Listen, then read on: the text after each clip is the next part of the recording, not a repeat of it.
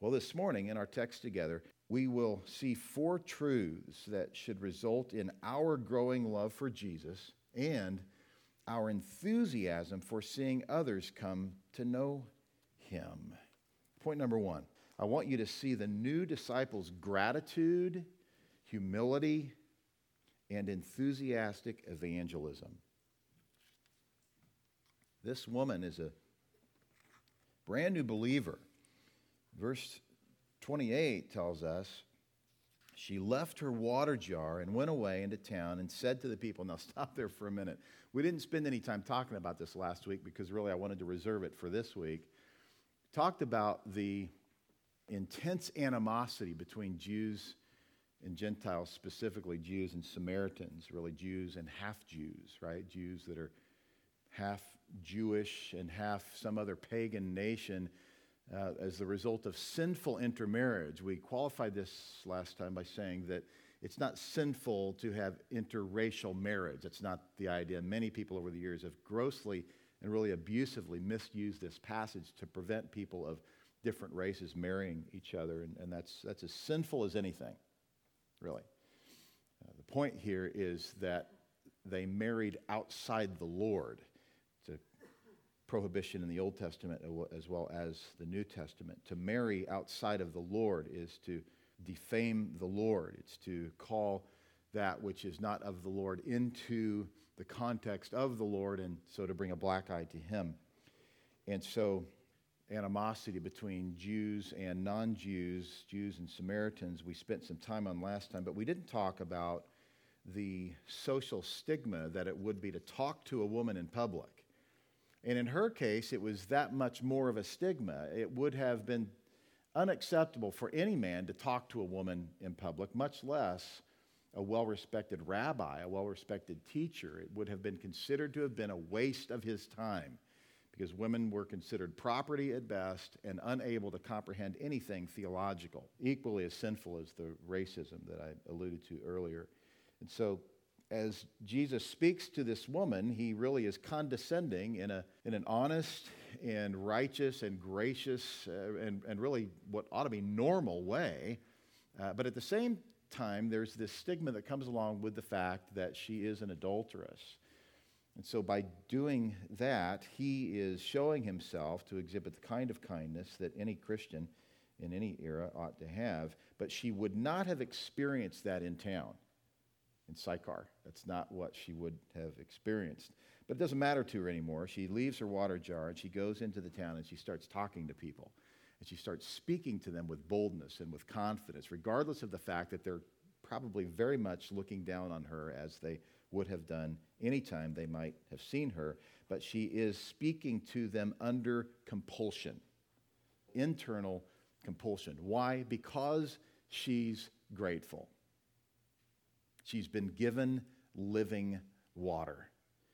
And the person who has been given living water in a spiritual desert, knowing that she's surrounded by people who are also dying in that spiritual desert, she's going to want to share that living water with them, regardless of how awful they might have been to her.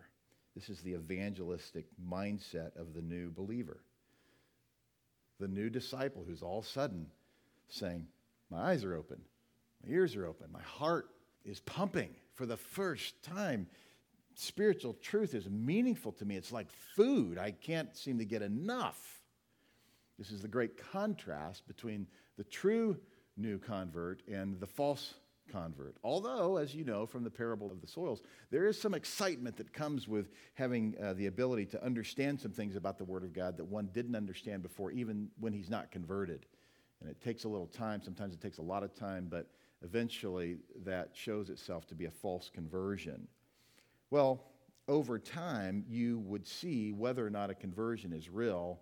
And in this case, these are the signs of real conversion gratitude, humility. She no longer cares how she might be treated when she goes into town because she's convinced these people need to receive this living water. So she says, Come, see a man who told me all that I ever did. See, that's humility, right? Think of it. the last time you confronted someone with their sin, you either saw humility or pride or some combo of the two. Probably same for you last time you were confronted with your sin. Hopefully, there's an increase of gratitude in the moment and budding, really blossoming humility every time someone tells you something you need to hear about yourself so that you're not exercising such assessment of that that it has to be perfect. You ever done that? Someone comes to you with something about your life, and if they get one little drop or one stitch of something wrong, you throw the whole matter out as if it's some sort of slanderous false accusation. Far better to say, if I can find a kernel of truth in this, then I'm probably going to be grateful not only for this person, but the kindness that the Lord has shown to me by bringing this person to me to love me with the wounds of a friend rather than the kisses of an enemy. Some people live their whole lives experiencing the kisses of the enemy and dismissing the wounds of a friend, such that they go to their grave with absolutely no understanding of what this woman was experiencing in the moment. How amazing that God showed his kindness to this woman, and that change in her life showed itself so prevalently that she was willing to communicate it to others who very likely had no love for her at all. Can this be the Christ? She's asking Samaritans, remember, not Jews.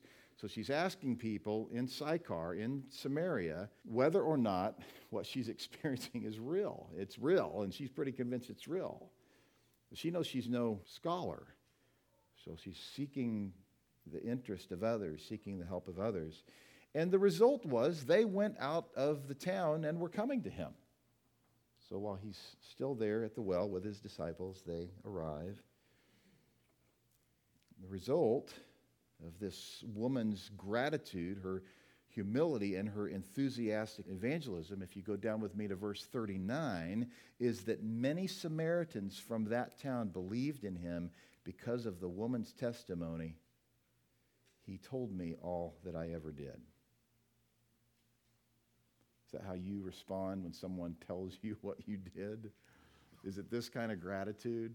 Isn't it amazing that this woman gets launched from an adulterous representation, a life that is lived in representation of what adultery is, and immediately, you know, she is called to an account for that adultery, and what happens? God gives her living water, and she changes, and she's not only not pushing away those who are addressing her sin, she's telling other people let me tell you how great it is that this man told me everything I ever did. Isn't that how we all ought to respond? This is the way new believers respond because they know there's a sense in which there's not a lot of pressure. You know, they haven't been in the Lord for three years or 10 years or 20 years. And so the pressure is off to have this appearance of being rather righteous in the eyes of everyone else. The brand new believer says, I'm brand new. It's okay if I look stupid. It's okay if people consider my sin. It's okay if people look at me and say, you know what? Your life was wretched. Because it was. In this great contrast, the opening of her eyes and her ears and her heart is so amazing to her. She wants people to see the difference. So she's asking good theological questions, really, probably the only question she could come up with. You think he's real? You think this is the Christ? the one who's going to tell us all things. He's telling me everything I ever did, and that, at least foundationally, was necessary and helpful to the Samaritans who would hear her testimony. And they'd be, they'd be saved as a result of her evangelistic enthusiasm. Back in John 1, Verse 40, you see a similar experience where we read one of the two who heard John speak and followed Jesus was Andrew, Simon Peter's brother. He first found his own brother Simon and said to him, We have found the Messiah, which means the Christ. Andrew, in a Jewish culture who had grown up his entire life hearing about the coming Christ, the one who would be the Savior of the world. And he's convinced. We found him. Andrew takes his biological brother and introduces him to Jesus. He brought him to Jesus. Jesus looked at him and said, You are Simon, the son of John. You shall be called Cephas. Next thing you know, they're both walking with Jesus. The blind man in chapter 9 of John is called to an account. The religious leaders say to him, Give glory to God. We know that this man is a sinner. The blind man, who's no longer blind, says, Whether he is a sinner, I don't know.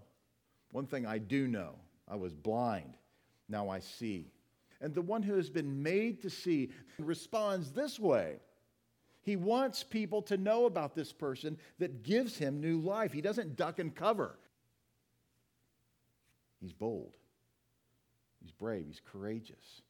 He's willing to introduce people to the Savior. So we've looked at the new disciples' gratitude, humility, and enthusiastic evangelism. Next, in this text, I want you to see the growing disciples' immaturity, restraint, and thoughtful service. So look with me at verse 27. Just then, his disciples came back. They marveled that he was talking with a woman, but no one said, What do you seek? or Why are you talking with her? They were saying it in their minds, but somehow they were able to exercise some restraint. Why? Because that's what a growing disciple does. He exercises restraint at least some of the time. The person who claims to be a disciple but has no restraint in his words, it's as if the sins of the tongue just roll out of his mouth in a flood like fashion. He's got no restraint. The scripture tells us in the Proverbs, he who is wise restrains his lips. Takes some time for the new convert to get to the place where he can keep his mouth shut and to do so for the right reasons. Right? Some people give themselves a lot of credit because they're willing to keep their mouth shut to stay out of trouble. That's not a bad thing to do, by the way, but it's not a spirit filled motivation. The spirit filled motivation is Christ's glory, that I might be willing to give the benefit of the doubt rather than being that person who could be defined as never having a thought that he or she didn't articulate. You don't want to be that person who says everything you're ever thinking. You know you're not accountable to people around you for what you think. Do you know that? Yeah, because you can get that right with God before you open your mouth. But the trouble is, sometimes we don't do that. Seek forgiveness for what you do. And if there's a hard attitude behind it, confess that to someone who will disciple you and walk through that with you. But don't go around telling everybody every bad heart attitude you had, you know, this morning or yesterday or whatever. That's not productive. What is productive is to share those things with someone who knows the intimate nooks and crannies of your heart and is walking you through a progressive conformation to the person of Christ. But if you've sinned with your mouth, then confess it. Go back to every person you can think of that you've sinned against with your words and address that. That's what the growing disciple who is immature does. He expresses restraint after he has acknowledged that he has blown it at least a time or two, and he engages in thoughtful service. Now, this is somewhat of a, uh, a mixed bag of traits in the growing Christian, but we see them in these people in this text, in the disciples. By the way, look with me quickly at Colossians chapter 1. We'll just um, look at this just for a moment the end of the chapter, Colossians 1 and verse 28, Paul here expresses really what I consider to be the philosophy of ministry of Paul's life. He says, Him we proclaim, warning everyone and teaching everyone with all wisdom that we may present everyone mature in Christ. You see, that's what a shepherd does. That's what a shepherd does. He equips the church. And he does so for the purpose of the maturing of the body, but also, obviously, for the purpose of the maturing of each member of that body. That's why we have membership. You know, who am I teaching? Teaching the members of the Anchor Bible Church, those who have said, This is my church. If there happen to be other people in the room, praise God. We hope that it spills over onto you.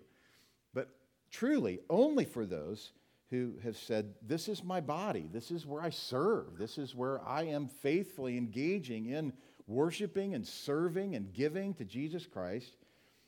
I have a commitment. I have a command. Paul has a command here. Him we proclaim, warning everyone and teaching everyone with all wisdom, that we may present everyone mature in Christ. You can't do that. Paul couldn't do that with every believer in the world. Say, didn't Paul travel the world? Yeah. And while he was wherever he was, he taught those people and he would write letters back and forth.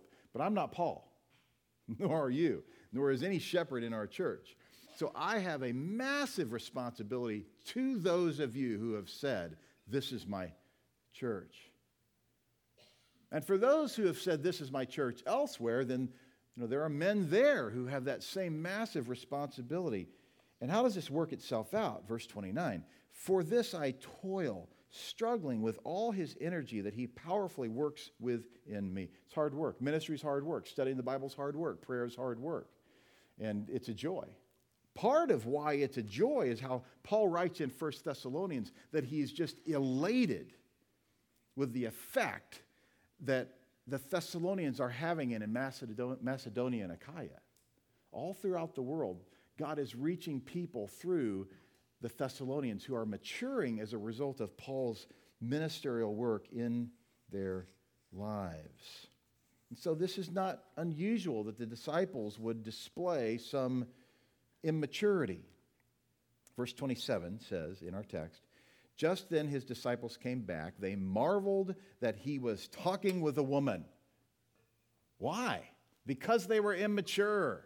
They hadn't been believers very long, and they still had prejudicial thinking and sexist thinking. She's a woman. What good could it be for her to be having a conversation with him? What could she possibly learn? And that was the cultural mindset. They didn't say to her, What do you seek? What do you want? What could you possibly want from him? You can't get from him what he wants to give to people. He wants to give people spiritual knowledge. You don't have the ability to know that. You're a woman. How awful. But that was their temptation. But they showed restraint. Praise God. Peter showed restraint. How unusual. Verse 31, go down to verse 31 in John 4. Meanwhile, the disciples were urging him, saying, Rabbi, eat. You see, this is their thoughtful service. It's immature, but it's thoughtful. Verse 32 But he said to them, I have food to eat that you do not know about. That's their immaturity. I have food that you don't know about. Should they have known about it? I, I would think so. I'd think so. Verse 8, go back to verse 8 for a minute. His disciples had gone away into the city to buy food. So they had food, and they're asking, you know, has he eaten? Lord, you need to eat. So the disciples said to one another, Has anyone brought him something to eat? We have food. Did anybody take anything to him? You know, he's one of those guys who just gets busy and works and forgets to eat. Has anybody taken anything to him? Well, the disciples often did not understand Jesus' use of figures of speech, the analogies that he used. Go back to chapter 2 for a moment. You'll remember this. Chapter 2, verse 20. The Jews then said, It has taken 46 years to build this temple, and you will raise it up in three days. But he was speaking about the temple of his body. We're told that in the parables, he often uses parables because it's Christian code. So those who were not in Christ couldn't ever understand what he was talking about. And then he would explain the parable to believers privately. And in so doing, it was uh, a way of the sheep and the goats to be shown to be separate from one another. John 3, verse 3 Jesus answered him, Truly, truly, I say to you, unless one is born again, he cannot see the kingdom of God. Nicodemus said to him, How can a man be born when he is old?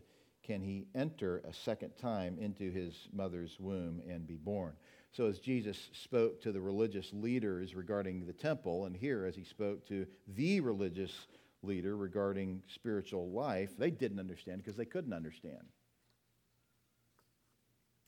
But often, as I said, the disciples didn't understand what he was talking about when they probably should have. Why? Because they were immature. They were new believers.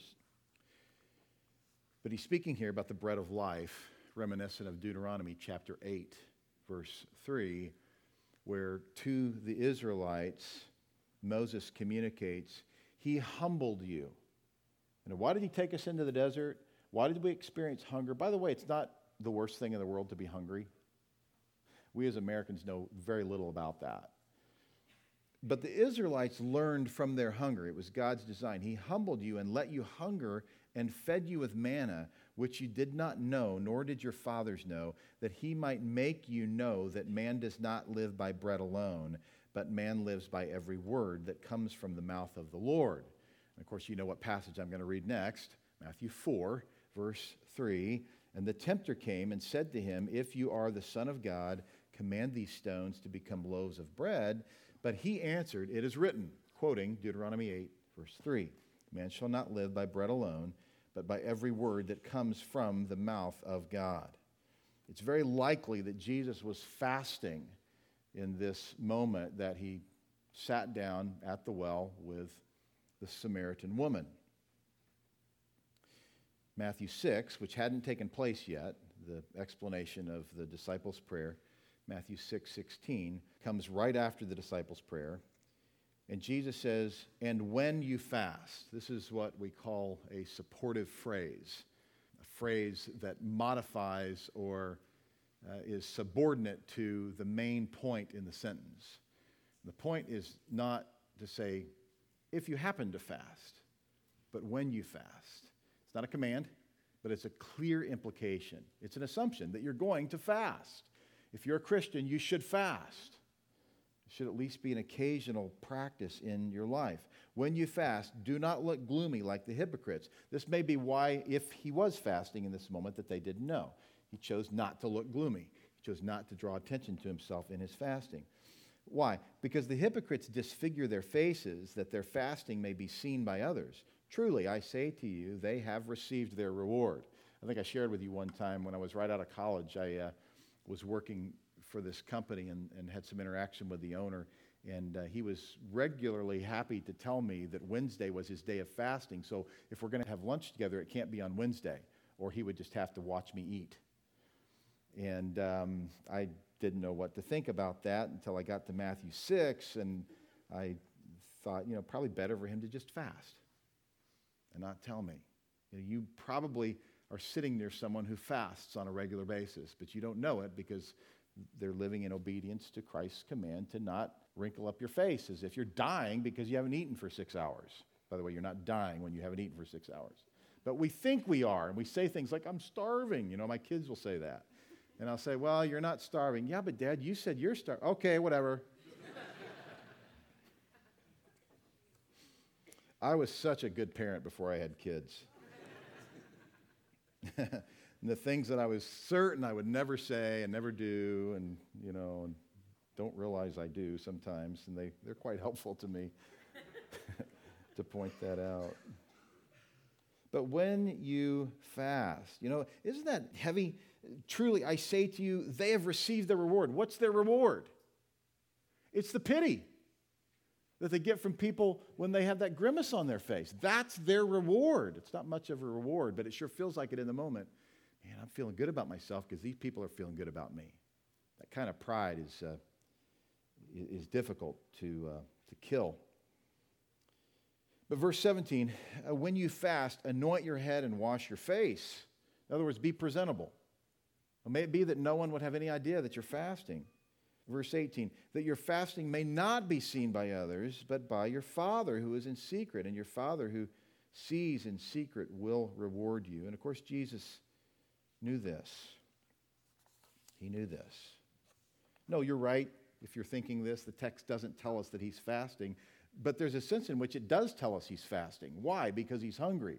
If you look at the true basic definition of fasting, it really means to go without food. So, for some period of time, we don't know why, but it's very possible that he was fasting for the purpose of fasting, right? Why do you fast? What's the purpose in fasting? So that the hunger pains will remind you to pray. That section on fasting comes on the heels of that section on prayer. Fasting helps you remember. You ever wonder, why do people, why would I fast? Why would I do that to myself? So you remember to pray. You say, I think I can remember to pray without fasting. Yeah, but not as well as if you do fast.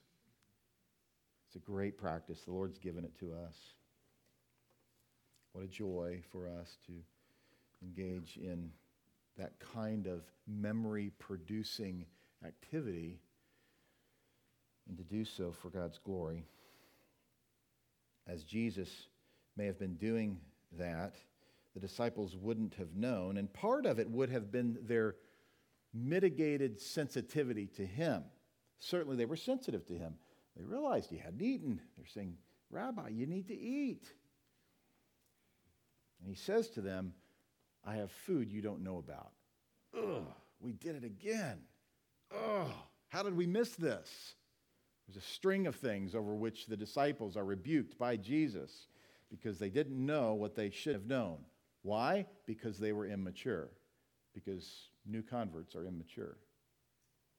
This should help us as a church. It should help us realize that when someone comes to know Christ, maybe the worst thing we can do is to expect them to act like the adult that they think they are. But maybe the better thing to do is to treat them with respect, to really give them dignity, and say to them, you know, I'll, I'll spend six months with you going through a book. Why don't we do that together?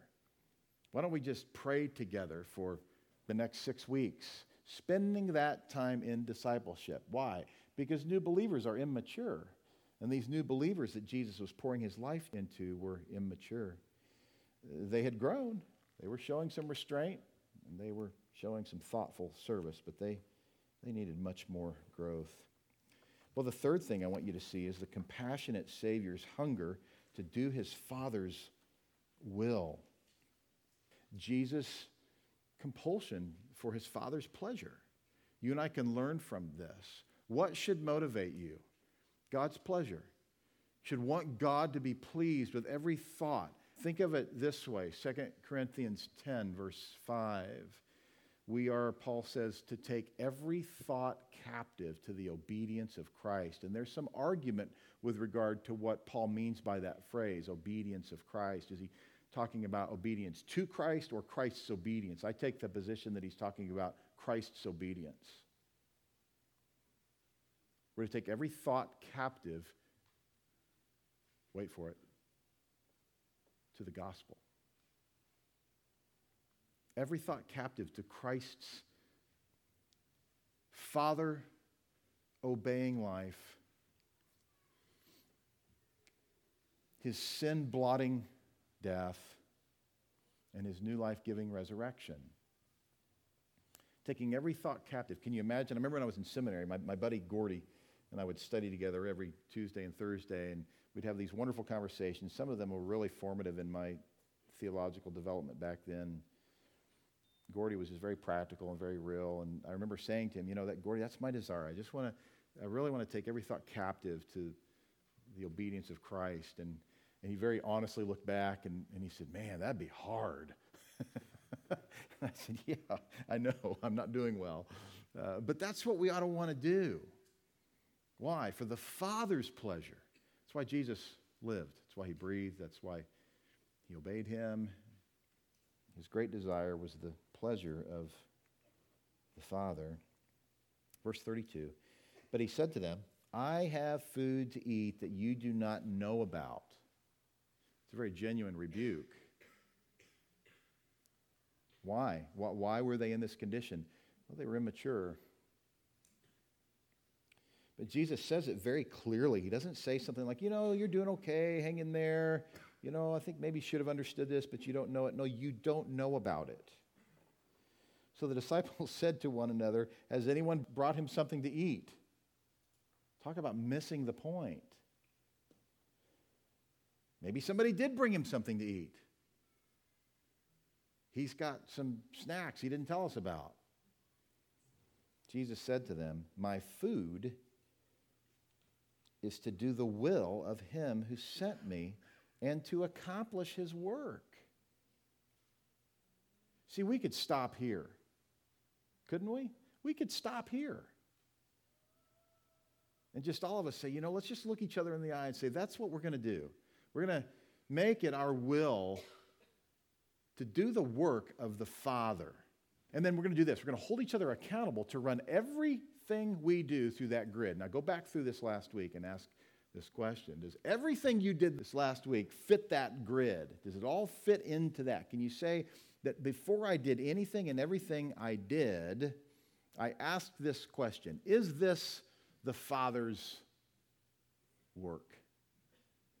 Every step you took, every conversation you engaged in, every line in that conversation. Well, well, no, we've all failed in that way in the last week for sure. But what a great start today to be able to together collectively say, that's what we're going to do, though. You know? Let's commit to that. Doing the Father's work. It's my food. Yeah, I have physical food, and I, I need that for sure.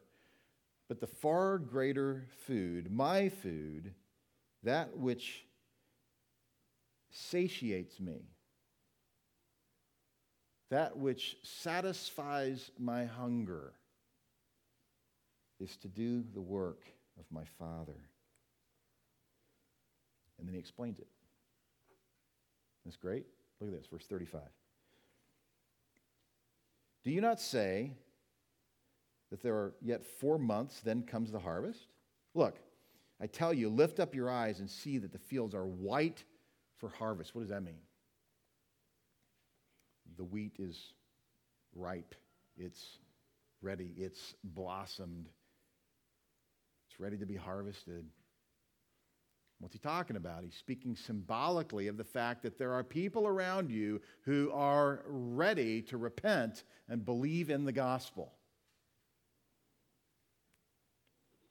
It's amazing what unfolds in the remainder of this text. Already, the one who reaps is receiving wages and gathering fruit for eternal life, so that the sower and reaper may rejoice together. He gives that four months timeline because that was the timeline in that agrarian society where everybody knew about how long it took for the wheat to be readied for harvest. Isn't that how it works? Don't you know that this is how it works spiritually? Don't you know that there are those who have gone before you, those who have gone before you engaged in the labor? And having engaged in the labor, they've paved the way for you to experience in the wages of that labor, the fruit of that labor. Why? So that you can rejoice with the sower.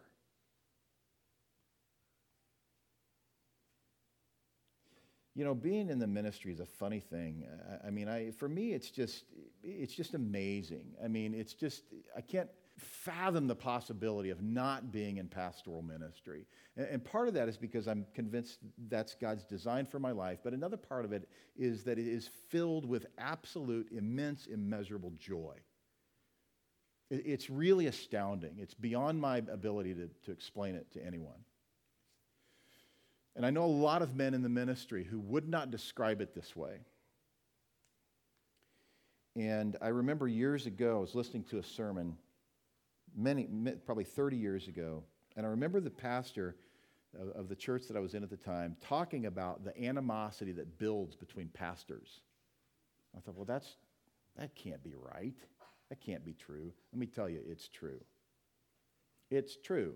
And a big part of it I believe, is that pastors are frustrated. Uh, they, they attempt to go down some path, and maybe it's a good path, but for whatever reason, they build bitterness toward people along the way, and pretty soon they start building bitterness toward other pastors who seem to be doing well in the ministry. I'll just be real candid with you. I don't have a lot of real loyal, close friends in the ministry, and the ones I do have, it's really obvious.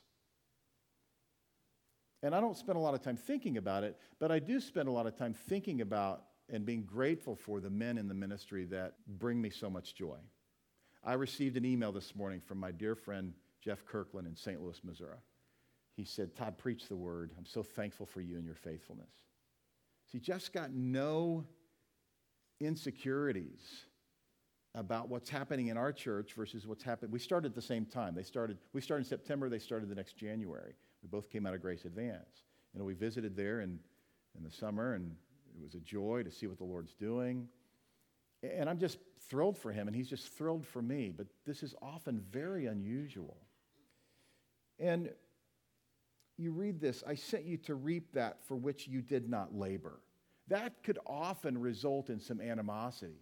Well, I deserve the credit for those people coming to know Christ because I'm the one that did the labor. But what does Jesus say about this? The sower and the reaper are to rejoice together. You know, some of you have come to know Christ under the direct ministry of another shepherd in our church. What do you think that does for me? Oh, I wish I was the one to have been there. No. How could I how, how is that possible? But it happens. Jesus is saying we rejoice together. Why? Because our food is to do the work of the Father. The work of the Father is evangelism. Now, let me qualify that very carefully, lest you think you're not faithful in evangelism, because maybe you are, maybe you aren't. But if you're not out there, you know, yelling at people through a bullhorn, that doesn't mean you're not faithful in evangelism. But interestingly, a lot of people who do that think you're not if you don't. What is evangelism? Discipleship. You disciple people and prepare them for sharing the gospel. It's what Jesus was doing with the disciples. And what is he saying to them now? Open your eyes, lift up your eyes. The field is white, the harvest is there. Let's take it. Let's go and let's minister to people. And the reality is, this is one of, in my mind, one of the most amazing evangelistic texts in the Bible because it speaks of these many Samaritans. We'll get to that point in a minute. These many Samaritans that turned to Christ. Samaritans who hated Jews and were hated by Jews, and they turned to a Jew. And they receive the living water. Oh, and they do so as a result of the testimony of an adulteress. Amazing. Amazing. In chapter 6, verse 35, Jesus said to them, I'm the bread of life. Whoever comes to me shall not hunger, and whoever believes in me shall never thirst. But I said to you that you have seen me and yet do not believe. All that the Father gives me will come to me, and whoever comes to me I will never cast out. For I have come down from heaven not to do my own will, but the will of him who sent me. Look with me now at verse 40. I know we skipped verse 39. We'll pick that up in a moment. So when the Samaritans came to him, they asked him to stay with them, and he stayed there for two days. This is a compassionate Savior. He doesn't swing into town, say a few words, and off he goes. They asked him to stay, and he stayed for two days out of compassion. They needed him, and he needed to fulfill his father's will. You see that same compassion from that passage I read to you in John 6 All that the Father gives me will come to me, and whoever comes to me I will never cast out. It's compassion. You and I can learn from that. Matthew 11, verse 28. Come to me, all who labor and are heavy laden, and I will give you rest. He's speaking to legalists. He's speaking to those who've been caught up in Phariseeism. And he says to them, Throw that off. Why do you do that to yourself? Why do you dishonor my name by adding a drop of water to the ocean and assuming and really proclaiming that the ocean wasn't complete without your drop of water? Take my yoke upon you and learn from me, for I am gentle and lowly in heart. That's why Jesus wants you to come to him, because he's gentle and he's lowly in heart. See, when you become gentle and you become lowly in heart, you long for people to come to you to talk about Christ. You want to share the low position that you have. You want to communicate gentleness because it was that gentleness that drew you to Christ. I'm gentle and lowly in heart, and you will find rest for your souls. For my yoke is easy and my burden is light. Christ accomplished all that was necessary for the sins of sinners to be blotted out for eternity. And we wouldn't say that those sins never happened. We would say it is as if those sins never happened, because that's what a blotting out does. They're not erased, they're blotted out, they're covered over. And so we are treated as if we never committed them. This is the gentleness, this is the kindness of Christ to be willing to take that sin on himself and receive the full wrath. And as we sang before we got into the word together, the sins of those for whom Christ died are taken not in part, but in whole. That's the gentle, lowly Christ who says, Come unto me, my yoke is easy and my burden is light.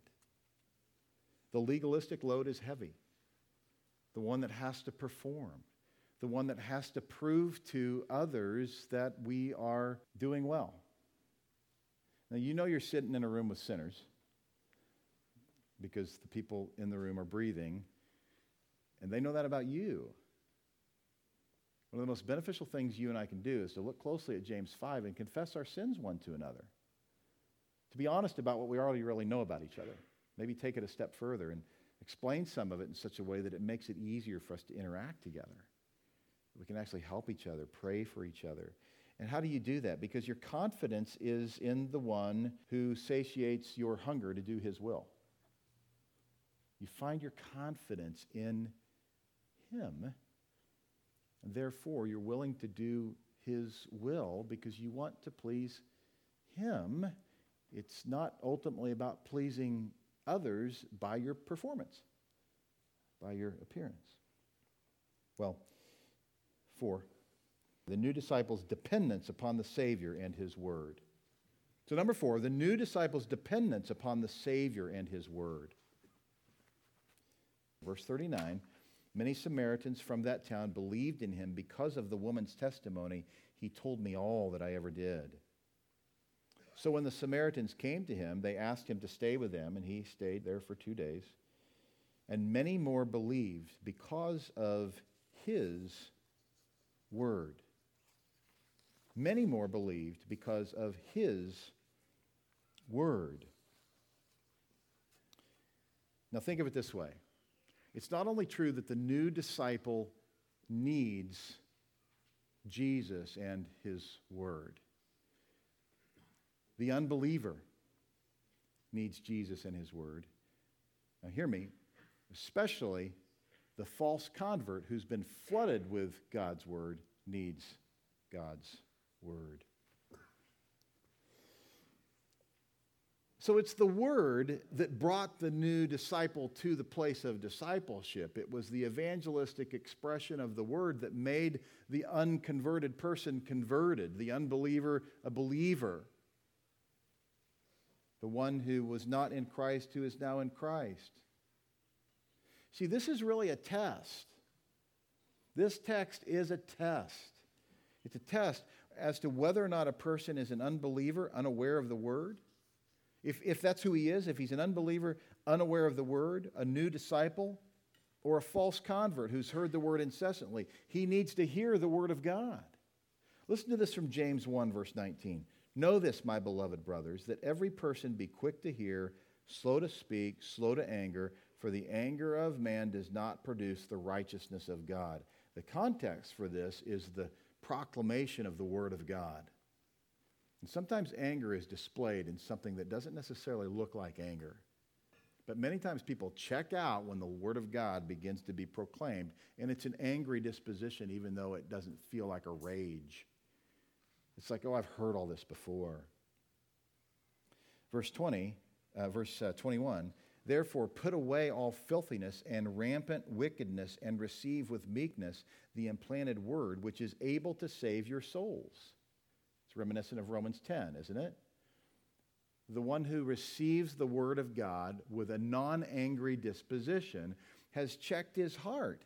He's acknowledged that there's filthiness and rampant wickedness in his heart. And he chooses to put that away in obedience to James here and receive with meekness the implanted word which is able to save your souls. Listen, too often the false convert receives the Word of God in a very superficial way and says, Yep, I got that. Yep, I know that. Yep, I've been doing that. Check, check, check, check, check, check, check. What's for lunch?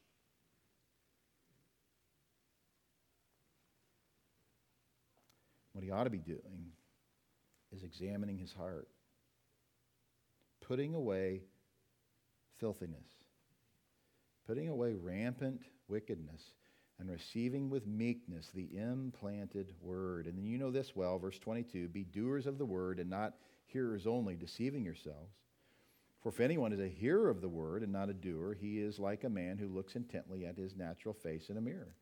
For he looks at himself and goes away at once, forgets what he was like. But the one who looks into the perfect law, the law of liberty, and perseveres, being no hearer who forgets, but a doer who acts, he will be blessed in his doing.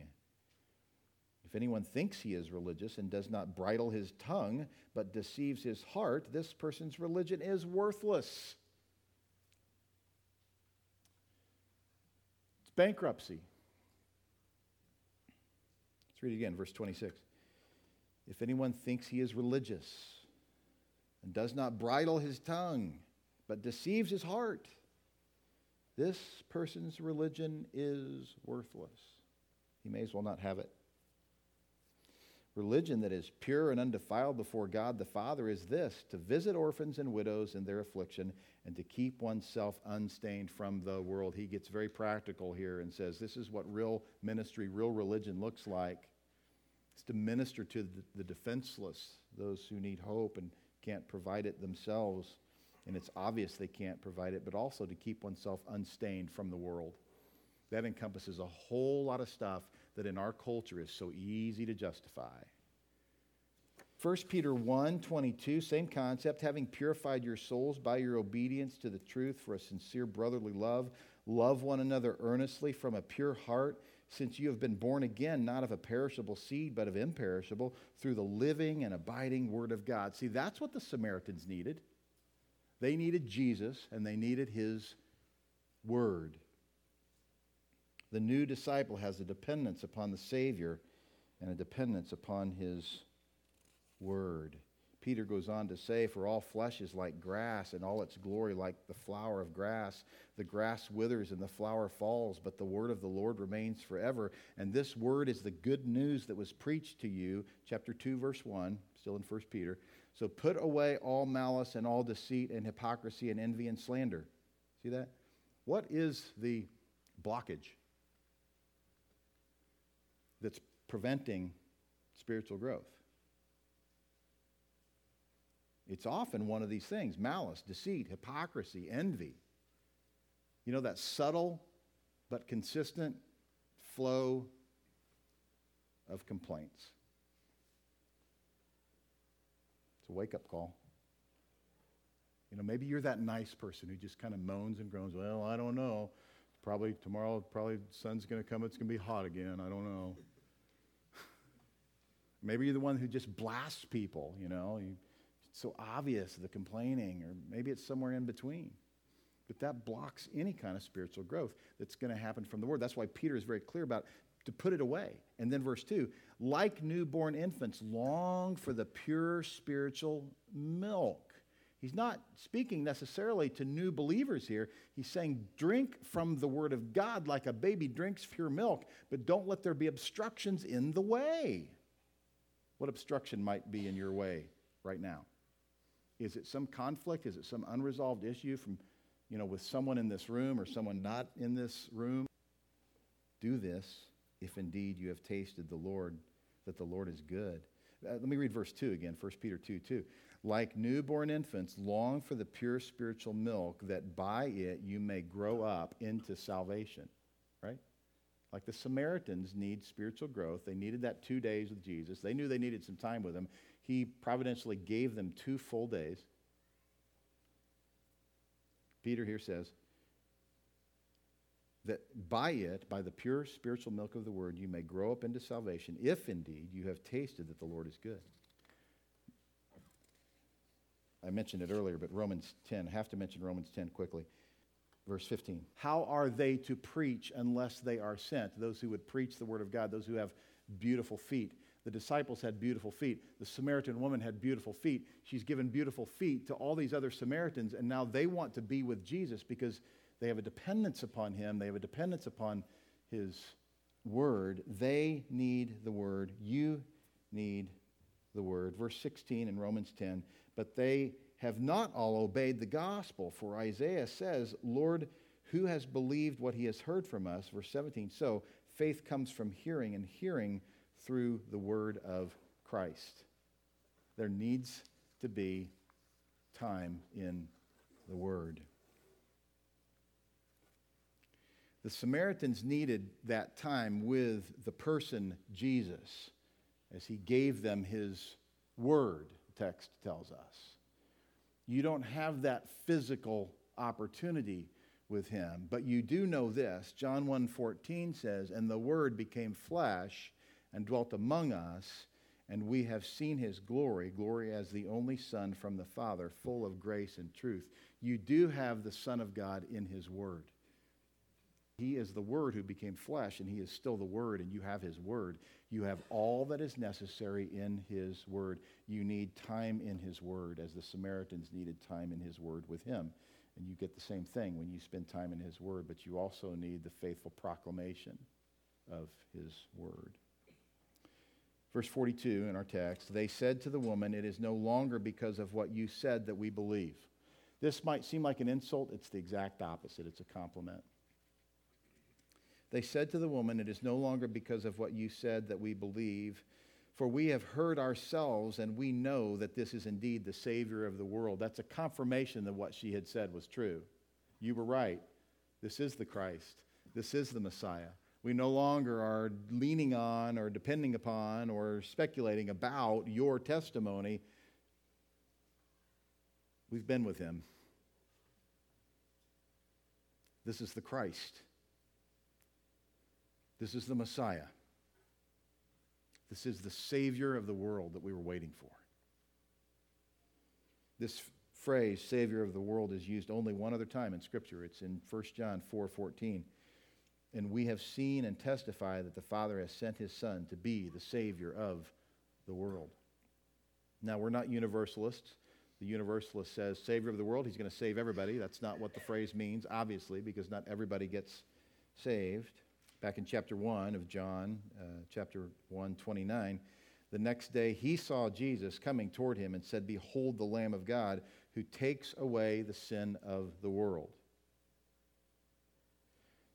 Does Jesus take away the sin of every single person in the world? The answer is no. If he did, then every single person in the world would be justified and would there, therefore experience eternal life the Savior of the world is spoken of in Revelation 5 9. They sang a new song saying, Worthy are you to take the scroll and to open its seals, for you were slain, and by your blood you ransomed people for God from every tribe and language and people and nation. And you have made them a kingdom and priests to our God, and they shall reign on the earth. 1 Timothy 4:10 for to this end we toil and strive because we have our hope set on the living God, who is the Savior of all people, especially of those who believe. So he is the Savior of the world, in that he is the only Savior, and he is in the world.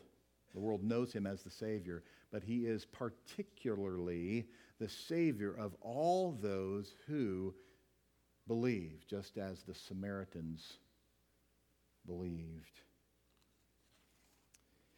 And it's truly a privilege for you and me to know him, isn't it? To worship him, to exalt him, to trust him, to obey him, to remove the stains and the blemishes and the complaining and all those things that are a blockage against our spiritual growth, to cry out to him, to honor him, to love him, that we would grow in our dependence upon him and that we would therefore be enabled to see others come to know him. This is exactly what happened with that sinful Samaritan woman. She threw off her pride and she went and told people here's a man who confronted me over my sin. He loved me enough to tell me the truth about me. I think he's the Savior of the world. And it was confirmed. He is the Savior of the world. And if he has saved you, you've been given living water. living water that you certainly desire to quench the thirst of so many other unbelievers with who need to know this Savior. Let's pray. Lord, thank you for our time in your word. We thank you for the Savior of the world, your Son. Lord, help us to be grateful, to be humble, to be enthusiastic evangelists. Help us to acknowledge our immaturity, to be grateful where you've given us restraint and thoughtful service. Help us to find compassion in our hearts, hungering for the completion of your will.